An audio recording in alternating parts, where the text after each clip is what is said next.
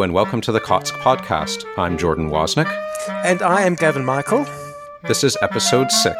Geniza document reveals first stirrings of anti Maimonidean sentiment in Egypt. Good afternoon, Gavin. How are you today? Hi, Jordan. I'm very fine, and you? I'm doing well. I'm doing well. We are talking about uh, an interesting topic in Jewish history today, as we usually try to do, uh, which is uh, looking a little bit back at the history of how Maimonides, who's known in Hebrew by his uh, acronym, the Rambam, uh, was received in his day and how he was perceived by the community that uh, that he lived in in Egypt. So we should probably start by talking a little bit about the Rambam. He's arguably the most famous of Jewish philosophers. And uh, in terms of his writings on halacha and Jewish law, he's extremely prominent as well. But uh, and we hold him in very high regard today across the entire Jewish world. But he wasn't without his controversies in his day. I would say that's a fair a fair summary, isn't it? Um, I think that's more than fair. Um, I think that's a bit of an understatement, but yes. Oh, we have a, an interesting story uh, related to this about uh, some documents from the Rambam's day. So, actual handwritten documents, letters, uh, accounts, uh, bits of texts that are otherwise not known that were discovered in uh, the Cairo Geniza that attest to how Rambam's uh, peers, if you want to put it that way, his contemporaries at least, perceived him and the reaction to him uh, uh, in Egypt, in the Cairo area, uh, when he lived there in the 1100s, early 1200s. So tell us the story about about how this started, how these documents were discovered, where they came from, and what they reveal. All right. Um, about a century ago, there was a German Orientalist by the name of Eugen Mittwoch. He died in 1942, and uh, he obviously was a scholar interested in Jewish history. He published a very unique text that was found in the Cairo Geniza. He published it in a journal, at the time a German journal. A very unique text because it described the Rambam almost in his own home, certainly in his own hometown and it described the Rambam in a way that had never really been described before by a, a, contemporary, by someone who was living with him, and in fact, someone who, in um, in a way, knew more about Rambam than probably anybody else at the time. Mm-hmm.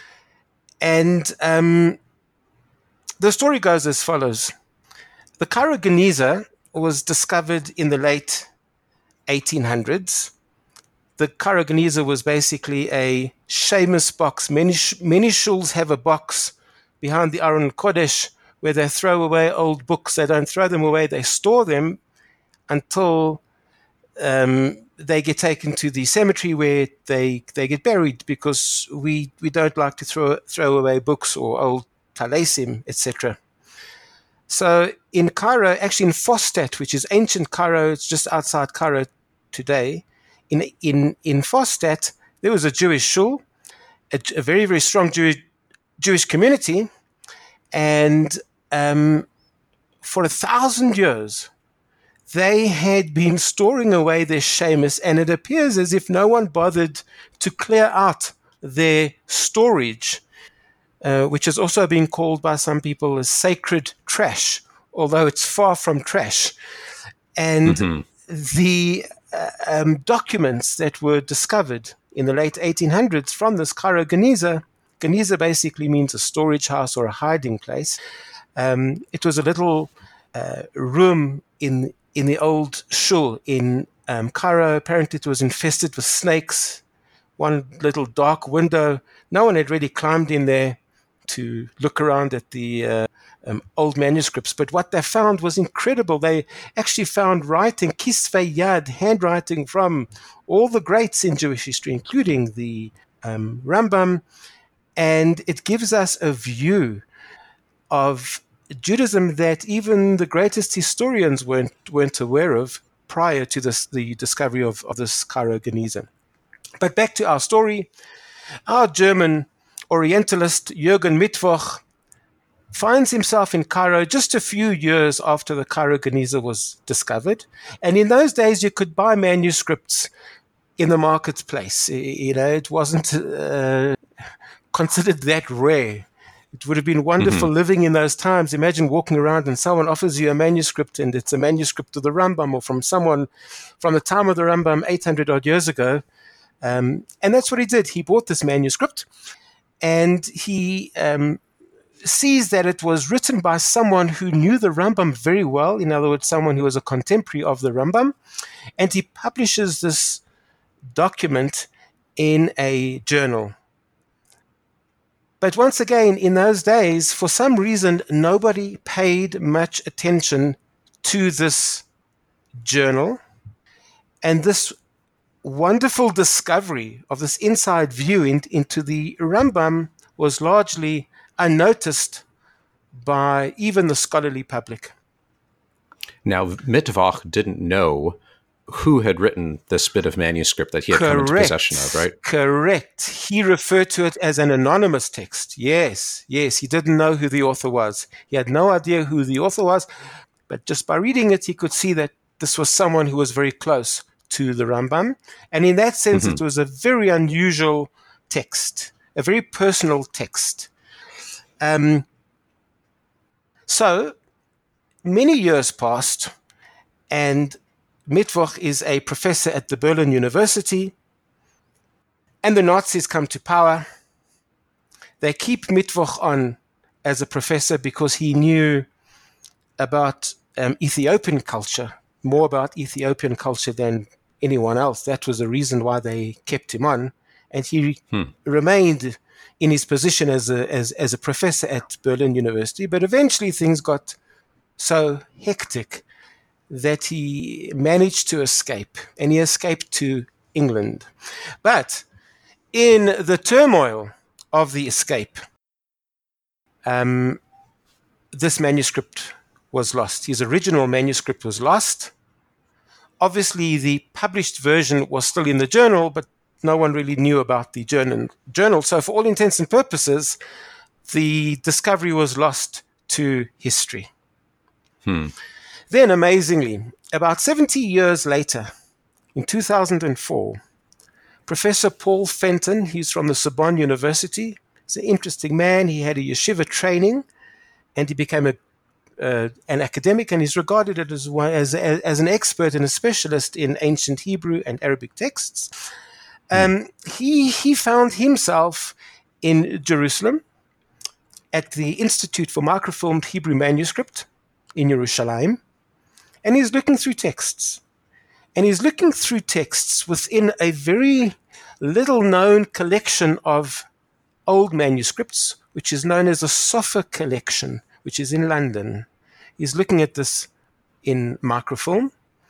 And this collection had many or has many Geniza fragments. And while he's looking through the texts, one text catches his eye. This is how how trained he was to look at right. manuscripts. Would you believe it? He recognized the handwriting of one of the manuscripts. It was an 800 year old handwriting, and he knew who the author was. He knew who the writer was. It was Hanan ben Shmuel al Amshati. Hanan al Amshati was the chief judge of Cairo he died a decade or uh, a couple of decades after um, Rambam, but he was a contemporary of, of the Rambam. But he recognized Hanan's handwriting from other documents with which he was familiar with. Now, this is astounding because this is only something that an expert would be able to determine. He actually was able to identify the writer of this text. And he reads through the text and he puts two and two together and he realizes, because he was aware of the published text that Mittwoch had published 70 years earlier, he was aware um, of the contents and he realized that he had, in fact, rediscovered the original lost manuscript. So the manuscript that everyone thought that was lost during the Nazi era was, in fact, safely housed in the Sofer collection in London, and it appears as if he was the first person to actually find it, rediscover it, and certainly the first person to know its context and to know who had had written it. But this text is fascinating because once again it gives us such an incredible insight into not just the Rambam, but into what you alluded to right in the beginning, Jordan, the, Maimonidean, the Maimonidean controversies. Many people aren't even aware that there were Maimonidean controversies. I know the Rambam was a little bit controversial because of his interest in philosophy, but his controversies um, were far reaching, especially in the century or so after, after his death. And these Maimonidean controversies went to actually shape, went on to shape the future um, Jewish theological debate. Mysticism versus rationalism. This is something that should never, ever be underestimated because today we presented with only one side of, of the picture. But this was something that consumed Jews basically since the time of the Rambam for 800 years. And it wasn't and, just a fringe ideological debate either. This was about, this would ended, you know, in effect, it was a discussion about the core nature of Judaism, about what constituted proper practice of Judaism and what was, you know, borderline kafira, right, borderline heresy, what was what was you know native to Judaism and what was foreign to Judaism, and there was accusations of, of, foreign influence, as you know, which is a big part of this story as well. As we go through some of the Rambam's family and close associates, uh, it was a practices. core debate, a core debate on Jewish theological issues and in order to understand Judaism today, one has to understand the parameters of that debate. For me, this is one of the most crucial aspects of, of Jewish history. And this discovery was so fascinating because not only did it give us insight into the Maimonidean controversies, for which there's quite a lot of data, but it gives us an insight into the first stirrings of this controversy. In other words, the genesis of the controversy taking place within the Rambam's own family and under his very nose in his home city, Fostat, Cairo at the time. So we have an insight from the, these documents into the original beginnings and the stirrings of what was to become the famous Maimonidean controversies later. So this document was a very, very important document. Absolutely. And we should talk about some of these texts because what as I read through your blog post on this subject, one of the things that fascinated me, you know, among many other things, was um, the the family, you know, the internecine division, right? The division within the family. Because I think that, you know, many people may have heard in passing of the Rambam's son, right, who we call Rav Abraham, Rav Avraham ben Harambam, right? Av- Avraham, son of the Rambam. But uh, you know, I certainly had heard of him, but I didn't really know anything about him. But he was kind of an anti-Maimonidean, if you right, could put it the that Rambam's way. own son, and in fact, the Rambam's only son, right. turned out to be one of the um, protagonists of the opposition movement against his own father, against the um, Rambam. And his story, the Rambam son story in itself, is is a, also a fascinating story.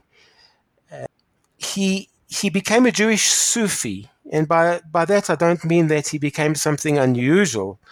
It was quite normal in the Jewish community in Cairo at that time for Jews to be interested in mysticism, a kind of mysticism that was related to Sufism, and that is even it even has a special term, Judeo Sufism, which was very, very popular and wasn't regarded as something extraneous to, to Judaism. It probably was mm. like Hasidism is today. It was a mystical movement within Judaism, very much connected to Sufism. We can talk about that at some, some later stage because there's there are there are many areas where there was an interchange between Sufism and Jewish mysticism throughout Jewish history. And the Jewish Sufis a very strange sounding term, but they claim that Sufism was actually originally a part of Judaism and the original Jewish mysticism, which we then lost and was later taken over by some of the um, Muslims. But what's also interesting is that what was happening to the Jewish community in Cairo at that time was an exact reflection of what was happening in the Muslim community in Cairo at that time. Because until mm. that time, the Muslim community had been quite a rational community. They had written about science, they had written about history, they had written about mathematics. And round about the time of the Rambam, there was a switch and a change in their Weltanschauung, and they became more interested in mysticism. I'm talking about the uh, Muslims now. And mm-hmm. they moved into a form of Sufism, particularly in Egypt and particularly in Cairo. That became the center of Islamic Sufism, Muslim Sufism. And the Jews were also influenced by that turn to mysticism. So the Rambam was born really at the wrong time for mm, yeah. for the father of Jewish rationalism. You know, they should have he should have chosen another time. He was in the wrong place, literally at the wrong time. And his own son right. became one of the leaders of the Jewish Sufi movement in Cairo uh, at at that time. Part of Rav Avraham ben Harambam's circle was this Rav Hanan al Amshati, Hananel ben al Amshati, who was you know he poss- he may have been related to them right? There's a possibility that he was par- actually part of the family by marriage but he was uh, an ardent supporter of of Avraham ben Harambam in contradistinction to the Rambam himself. Right um, there are a number of views on how Rabbi Hananel was related to the Rambam but it seems likely that his daughter married Avram ben Harambam, so he would have been a mechutin or an in law mm. to the Rambam. He was a little bit younger than the Rambam. In fact, some people say that he may have even been a student of the Rambam. But he started out being a very close follower of the Rambam, ironically. And the Rambam mm. actually chose him, chose Rabbi Hananel originally to copy one of his rational works the Moreh Nevuchim, the Guide for the Perplexed, for a, a client. And that's also an interesting story. He was chosen, Rabbi Hananel was chosen to copy this manuscript because the Rambam had a very distinctive handwriting. I always joke that we can see that the Rambam was a doctor from his handwriting because no one can read his handwriting. But he had a right. very, very distinctive handwriting. Um, and Andalusian style handwriting. Andalusia is the south of Spain.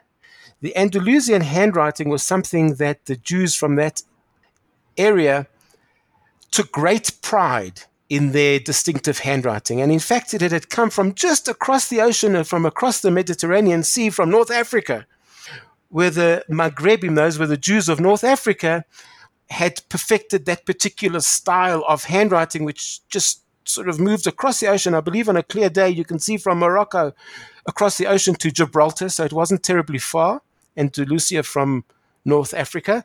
And the Jews living mm-hmm. in southern Spain adopted that style of handwriting, which the Rambam, of course, used.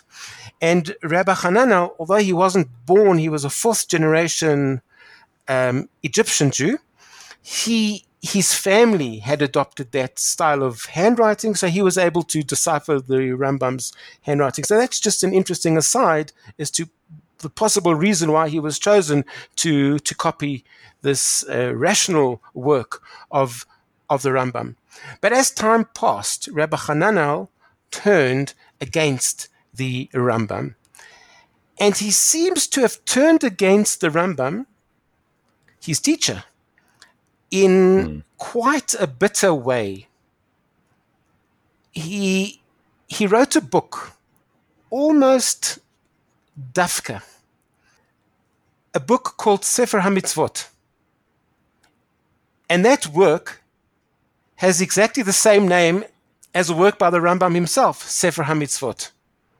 Hmm but he tried to write a Sefer HaMitzvot that was better than the Sefer HaMitzvot of the Rambam. So he tried to outdo his, his teacher.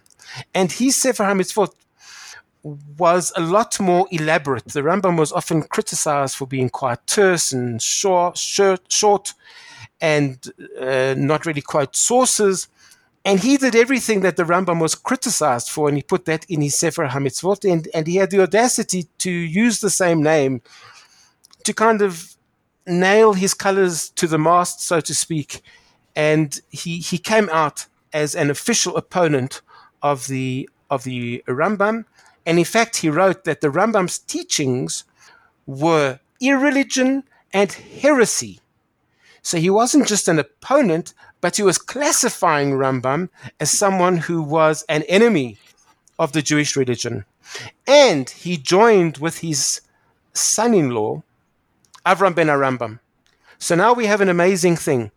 In Cairo, in the Rambam's own home, the Rambam's own son and his mechutan, his, his in law, um, are experiencing theological um, fault lines that then started penetrating outwards to the Jewish community in Cairo in general. And these were the beginnings of the stirrings of the anti Maimonidean controversies, right as we mentioned earlier, under the very nose of the Rambam. And we should mention that these controversies are not, uh, they're not about halacha per se, right? They're not about practical Jewish law or the practice of daily Jewish life or, you know, what's permitted on Shabbat, what's not permitted, you know, kashrut, that kind of thing. It's not about that. It's about right. the philosophy, it's about theology, it's about conceptions of the divine and the role of rationalism versus, you know, mystical ideas. That's that's where this controversy really lay. I mean, there may be, you know, Maimonides, like as you just mentioned, had a particular way of explaining Jewish law in a kind of very terse way. I remember reading that the Rambam, in a way, kind of discouraged the study of Talmud because he felt, or you know, only experts needed to do that, and the common people should just read a law code and learn what to do from that. But but this is really this debate is really about philosophy, about theology, and uh, and the conception of the role of God in daily life. It's not about practical execution of Jewish law.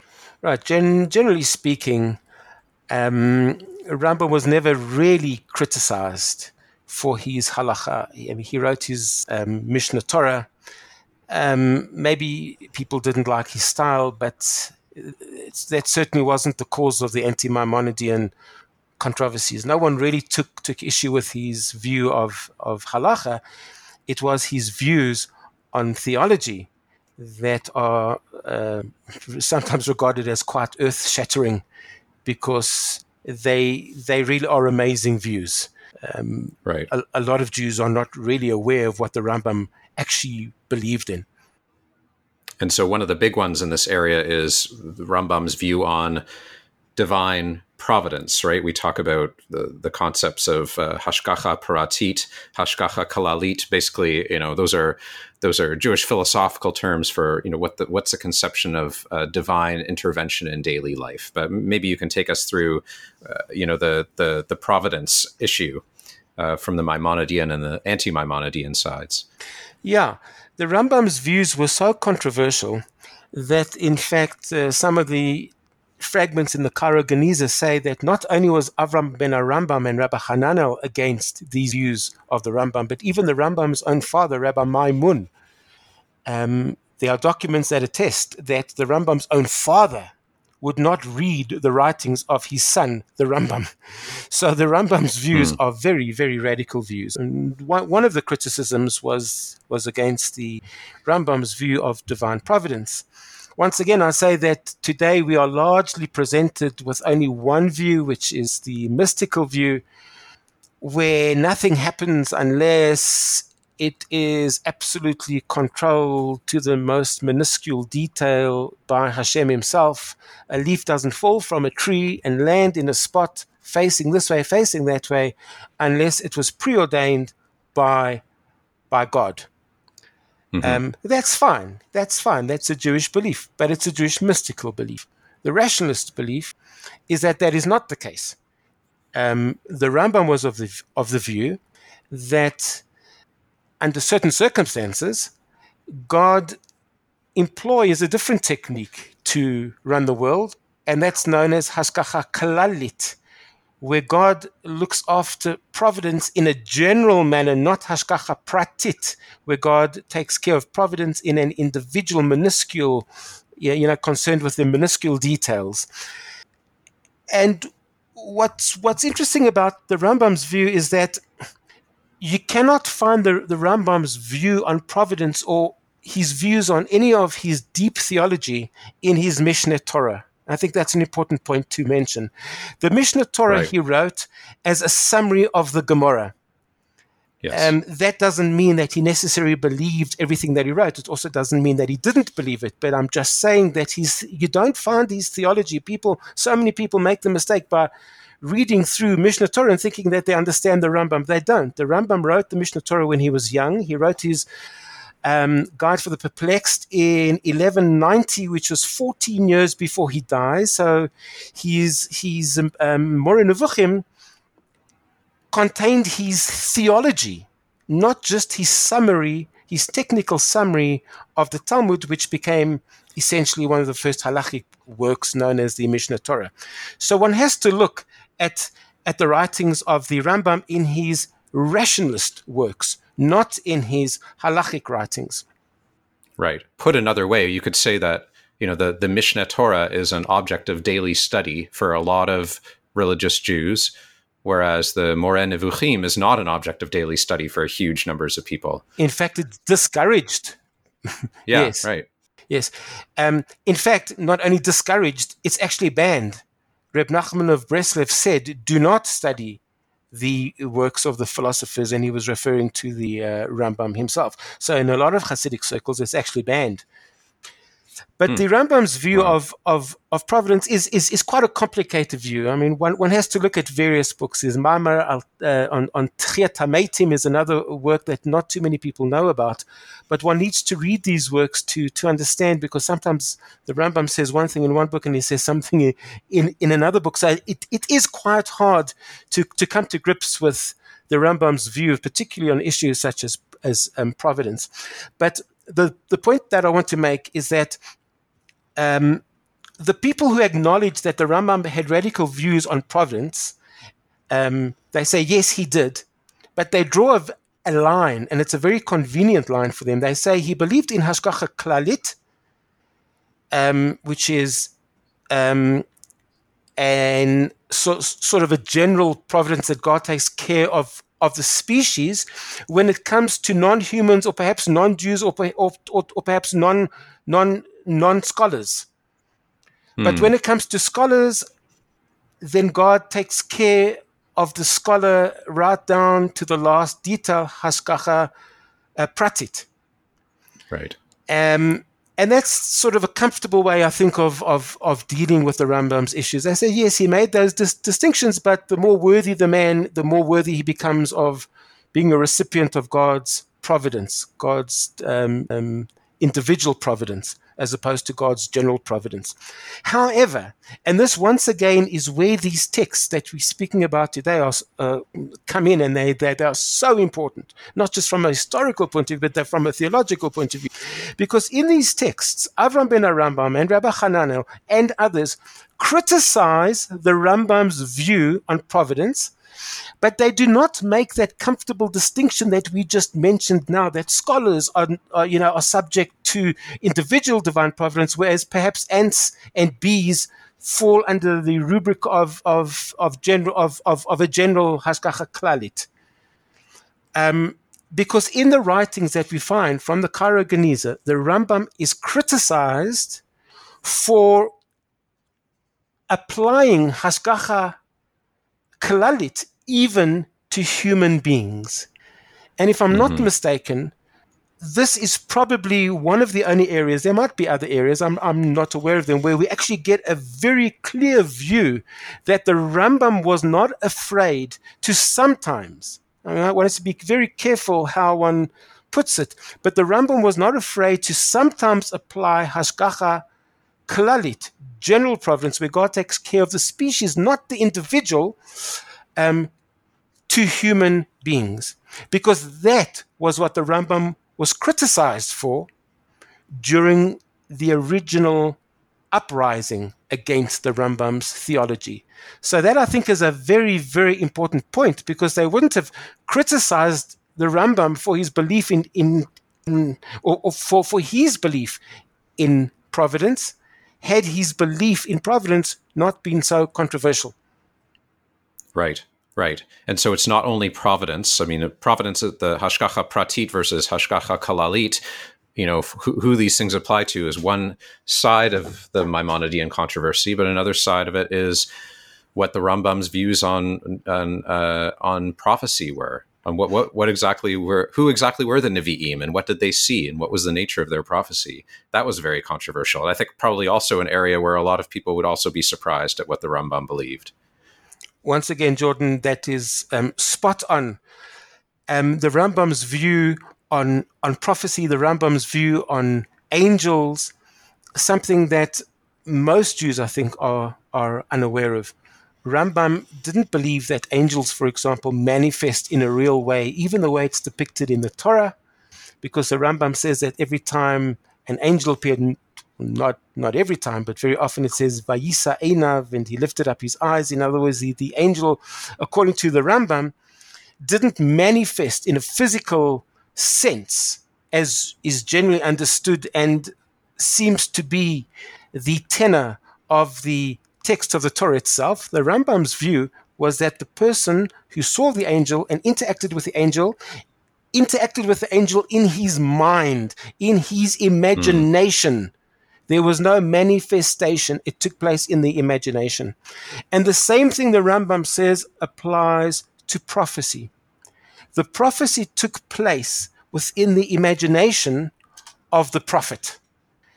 Um, which, of, of course, is an extremely controversial view to take, considering the way most people understand prophecy and considering the way that it's presented in the books of the Nevi'im, right on, on a surface level, if you you know it's a it's a bit of a jarring uh, disconnect to read what Rambam's view on it was. Yes, and in the way it's presented within even the writings of some of the sages today, who are are lauded and regarded as being great great teachers and rebbes, and possibly even some of the Gedolim as well, who many people believe have a spirit of uh, prophecy um, the Rambam's views would be tremendously shocking to such people. So the the anti-Maimonidean reaction to Rambam's views on divine providence and his views on prophecy and on angels, we mentioned before, they they are connected with the milieu of Egypt at that time, right? They're connected. You know, this this term when I read it first in your article, Judeo-Sufi, my mind I kind of shook my head a bit. I said, "Did I read that correctly?" Judeo-Sufi. yes. It sound, you know, it's it's an unusual thing to read, right? It's a, a kind of maybe syncretic. Uh, uh, a terminology that's describing a fusion of religious concepts from Islam and Judaism, which is a bit, you know, very foreign to us today. But it was part and parcel of that world in Egypt, where there was a very strong Jewish community, both rabbinic and Karaite Jews, right? So it's another another side of this picture that we don't often talk about. Yes. But uh, in close contact with this Arab world that was undergoing its own transition from rationalism to mysticism. And as you say, uh, you know, Egypt was probably not the right place for the Rambam to be doing his work at that time in the late 1100s, very, very early beginnings of the 1200s because of that transition. But there were other parts of the Mediterranean world where perhaps his message was better received and where he had more support, uh, including France, southern France in particular. Right. So it seems as if the Rambam didn't have terribly much support in in Cairo and mm-hmm. he he wrote a letter to um, Rabbi Jonathan Akohen of Lunel in southern France, but it's quite it's quite a, a desperate letter. Uh, let me quote this letter to you. He says, "My colleague." So he's clearly the Rambam is clearly regarding the rabbis of southern France as as his friends. Mm-hmm. Um, they're on his side. Not too many people on are on his side. And then he, he continues at this difficult time. So he's acknowledging the fact that he's he's in trouble. And the Rambam says, "You and those that reside in your region, once again, basically saying, You, you Jews of southern France are the only people who are prepared to listen to me and accept my views and possibly even help me. Are the only ones that hold aloft the banner, the uh, banner of, of uh, Moses. I think he's referring to himself, or he might mm-hmm. even be referring to Judaism in general, that the Rambam believed that his views were actually the views of Moses, of, of, of Moshe Rabbeinu in general. I'm not sure he, who he's referring to as, as Moses over here. But anyway, he says something interesting. He says, while you study Talmud, you cultivate the other sciences. Whereas here in the East, in other words, in Egypt, men of wisdom diminish and disappear.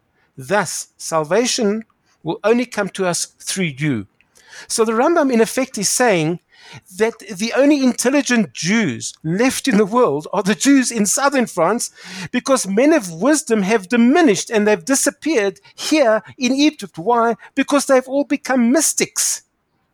And he didn't regard yes. these people as people of science and knowledge, whereas the rabbis of southern France studied Talmud, but they also studied other sciences as well. And that was part of the Rambam's um, system. And his use of the word salvation is a very strong term, right? Very, the very salvation strong is going to come from see, you. Yes, he was under siege and he was looking for all the help that he could get. Yes, absolutely. And so this, so the Rambam died in 1205, if I'm remembering. Yeah. 1204. And, yeah. but that, that was not the end of the Maimonidean controversies, right? Because in the generations after his passing, uh, there, the polemical attacks on his works continued from a lot of different quarters that basically were, it, it was the rationalist versus mystic debate that just continued on uh, surrounding his writings even after his death. Right. For at least a century, there were um, certainly three major outbreaks of this controversy, but in effect, it continues to to this day, to this very very day. And this this debate on what are the core issues on on Judaism, because once again we, we find ourselves in a situation where only one side is is presented to the um, mainstream, and it just perpetuates itself to become ingrained within the uh, mainstream. And so overall, I mean, this this topic that we're discussing, um, like you say, it didn't end. you know, it's still yeah. it's still kind of going on. I mean, this was the, the the seeds of it perhaps existed before the Rambam. The Rambam was the best exemplar of the philosophical, rational approach within Judaism, and then you know we have uh, the rejection of it, and not only just the rejection of it as saying, you know, this isn't really the way we want to go, but it was a rejection of Rambam's approach as being foreign, foreign to Judaism, not something that is, you know, as uh, relating to our last podcast episode, not something that was part of our Masorah. Okay, there's this uh, desire to hang on to the Masorah, and by that time, the Masorah was seen as a mystical one, I guess you could say, which came from from the uh, Sufis. Yes. Exactly. Right. Exactly. So it's they're they're taking the present and maybe projecting it onto the past, and you know, as as we uh, you know, all it's a yeah. human bias to think that the Which past was Masorah? a lot like the present. Yes. yes. Which Masorah is absolutely, and you know, this this quote from this uh, Daniel al Mashati that Maimonides was bringing something that he did not learn from a Jew. Yes, that this is the, yes. the, accusation against him is that this is not Jewish, and uh, um, that he's dividing uh, Judaism and uh, into two religions and uh, this concept of two religions of that you know this isn't true Judaism this is bringing a foreign element into Judaism is uh, is an accusation that we still hear right it's a uh, it's something that we still bring in and uh, you know and every it seems like every generation if I can go so far as to say this brings its own spin on this and finds its own element of you know what I would say is uh, something with precedent within Judaism to declare it as not Judaism, and we see those in controversies to this day. Yeah. Um, once again, the mainstream view is depicted as being a monolithic and homogeneous theology that was always there, passed down since the time of, of Moshe Rabbeinu. Um, and yet we see that their, their influences are just as interesting and perhaps even as questionable as the issues that are raised on the Rambam himself. They took from Sufism, right. the Rambam took from Aristotle. Which one of those is more, more Jewish at the end of the day? You know, which Masorah yeah. is, is the correct Masorah? Um, once again, I don't think that we really need to be bothered by trying to come up with a definitive Masorah. I don't know whether that, that's possible, but one should certainly acknowledge that within our Masorah, there are two very well defined streams, and each has a very solid claim on the Masorah. And that's something that people should be aware of. There is not just one side, which is the um, mystical side. Um, there's another side that people need to be made aware of as well, which is the side of the Rambam, the rationalist side. Unfortunately, that side, just like during the time of the Rambam, when the Rambam was persecuted, the Rambam's theology and philosophy to this day has also been persecuted almost to extinction to the extent that Jews today do not recognize those views as even being a part of that Judaism. Not that they even have to accept it, but just an acknowledgement of the fact that these two streams um, should should be allowed to coexist within the, the general concept of the Jewish Masorah. Yes, absolutely. And in the case of this story, if it weren't for the Cairo Geniza, we wouldn't know about all the details of this particular conflict in in the Rambam's day between the Rambam so and his opponents. Absolutely fascinating. Yes. We should, I think, at some point we should do a podcast episode specifically about the Cairo Geniza and what uh, what was found there and its overall uh, its overall impact on the study of uh, the historical study of Judaism, because it's really a fascinating and probably you know if you think of it as archaeology, it's not really archaeology because it's it's just manuscripts and uh, um, and it's part of a living religion, but uh, uh, you can uh, put air quotes around the word archaeological, probably the most significant archaeological discovery in the history of Judaism. Yeah, I like to refer to as hashkafic because we, we get an overview of various Jewish worldviews that many of us today are not even aware existed and are not aware that they're allowed to exist within the or under the umbrella of, of Judaism. And that's why texts that we find in the Cairo Geniza are so fascinating because we see people who are very, very respected. We see some of the views that, that they espoused. And obviously, those views would fall under the uh, uh, category of, of Jewish um, hashkafa, Jewish theology. And uh, I believe that we are the richer for it. Those of us who are interested can pursue those views. It's not a one size fits all absolutely. Topics for more podcasts for sure. Right. Thank you so much, Gavin, for today's discussion. This was really Thank fascinating. So Thank you. Bye bye.